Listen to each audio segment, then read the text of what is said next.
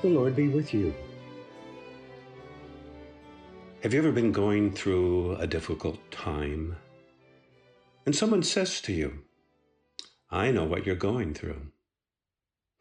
As well intentioned as those words might be, I know what you're going through can sound hollow when you've just buried your husband, or when you're caring for a special needs child, or when you've lost your job. Oh, someone might know bits and pieces of what you're going through, but no one really knows what you're going through. Nobody knows but Jesus. And Jesus doesn't just know the facts of what you're going through, Jesus knows the feelings. Jesus feels with you the feelings of all that you're going through. Jesus hurts. He cries. That's why I love to sing the old spiritual. Nobody knows the trouble I've seen. Nobody knows but Jesus.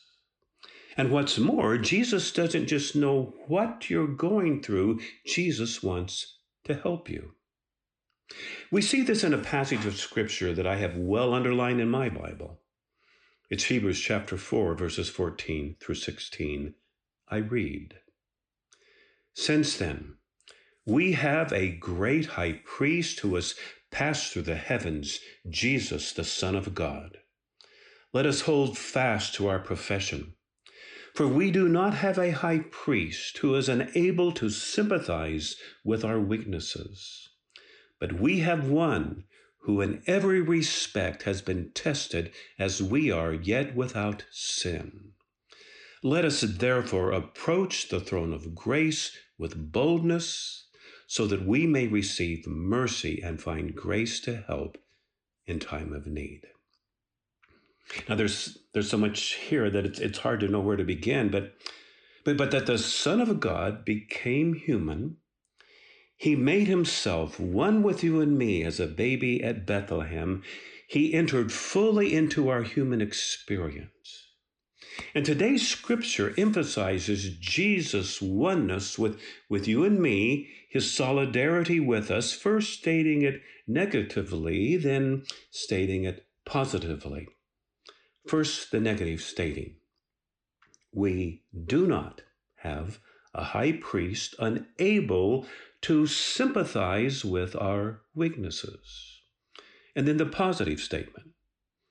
But we do have one who in every respect has been tested as we are, yet without sin.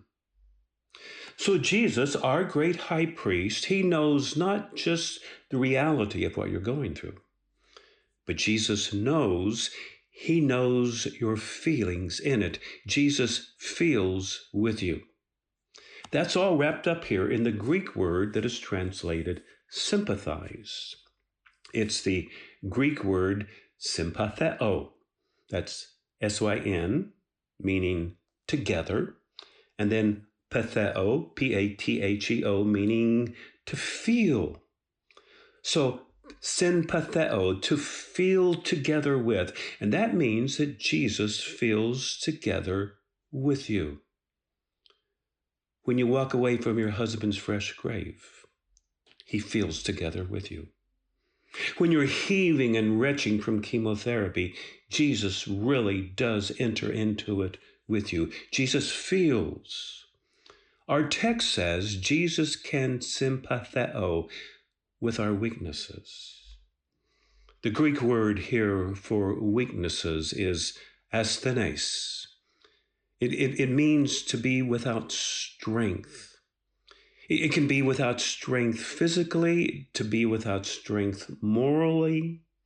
And the all powerful Jesus feels with us in being without strength as we face trials, as we face troubles, as we face temptations.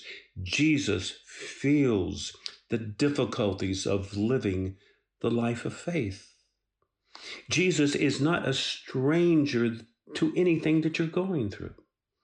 Jesus is truly Emmanuel. He is God with us in all of our pain and sorrow. as the Son of God, having taken on our humanity. As God, He is infinitely merciful, and as human, He feels with you completely. And though He is sinless, He feels with sinners. But there's more here than Jesus understanding, Jesus knowing. Jesus feeling what you're going through. There, there, there is help. There is divine help, as it says. Let us therefore approach the throne of grace with boldness so that we may receive mercy and grace to help in time of need. It says that you can approach the throne of grace with boldness.